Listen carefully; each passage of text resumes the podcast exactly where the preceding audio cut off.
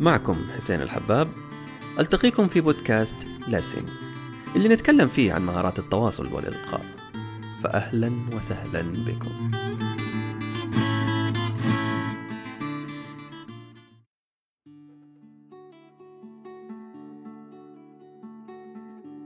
مطلوب مني أقدم عرض في الشركة، لكن عندي رهبة. هل في طريقة أقدر أتخلص فيها من هذا الخوف؟ في البداية تأكد عزيزي المستمع وعزيزتي المستمعة إنك ما أنت الوحيد اللي يعاني من هذا الشيء. ففي دراسة عملها ريتشارد بروسكن عن مخاوف الشعب الأمريكي تصدر القائمة، وبنسبة 41% الخوف من التحدث أمام الجمهور. الغريب إنه الخوف من الموت كان في المرتبة الثانية بنسبة 19%. وفي هذا البودكاست راح نستعرض 10 أشياء راح تساعدك على التغلب من الخوف أمام الجمهور. خلونا نبدأ. 1. تقبل الخوف. الخوف شيء طبيعي. أعظم الخطباء في التاريخ اعترفوا بأنهم بيشعروا بالخوف قبل كل خطبة أمام الجماهير، لكن المهارة تكمن في أنك تسيطر على مشاعر الخوف وما تخليها تسيطر عليك. موضوع أنك تتخلص من الخوف بشكل نهائي يعتبر أمر مستحيل، لكن ممكن يقل وبنسبة كبيرة مع كثرة الممارسة. 2. اطلع على الموضوع أكثر مما تحتاج. كل ما فهمت الموضوع اللي راح تتكلم عنه أكثر وقريت عن الموضوع أكثر، راح يقل احتمال إنك تخطئ أو حتى تبان إنك ما أنت فاهم. وإذا خرجت عن الموضوع بالغلط راح يمديك ترجع تاني وتحصل لك مخرج. معرفتك عن الموضوع أكثر مما راح تقدم حيزيد ثقتك بنفسك ويقلل من رهبة الخوف أمام الجمهور. 3. التنظيم. خطط للمعلومات اللي تبغى تقدمها قبل موعد الإلقاء ورتبها إلى أجزاء أو أرقام عشان يسهل على المتابعين متابعتك.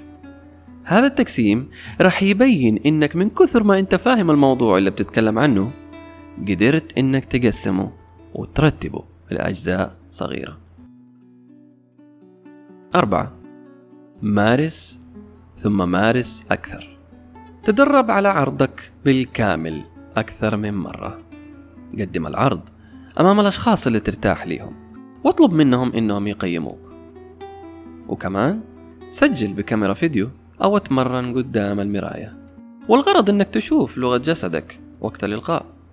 وهنا أحب أأكد على أهمية الممارسة، لأن البعض يعتقد إنه الخطابة موهبة فطرية، والصحيح إنه الخطابة مهارة تنمو بكثرة الممارسة.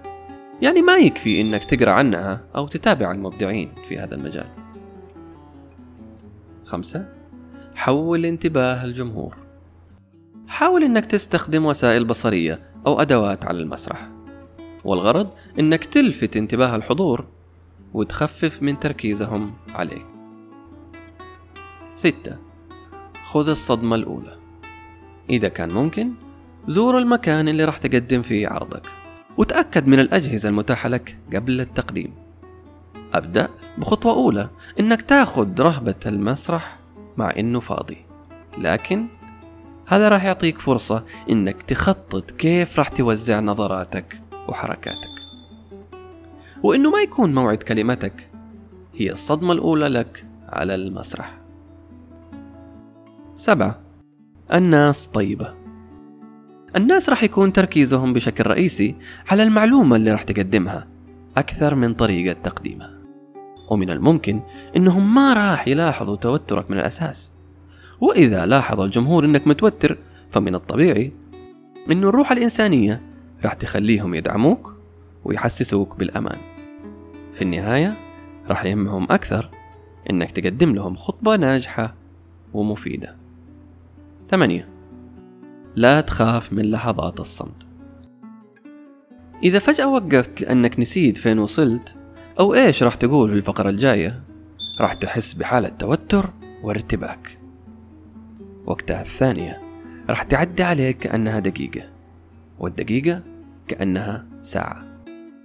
لكن بالنسبة للمستمع راح يعتقد في البداية إنك وقفت بقصد. وقتها حاول إنك تستغل الظرف وتتركهم يستوعبوا الكلام اللي قد قلته.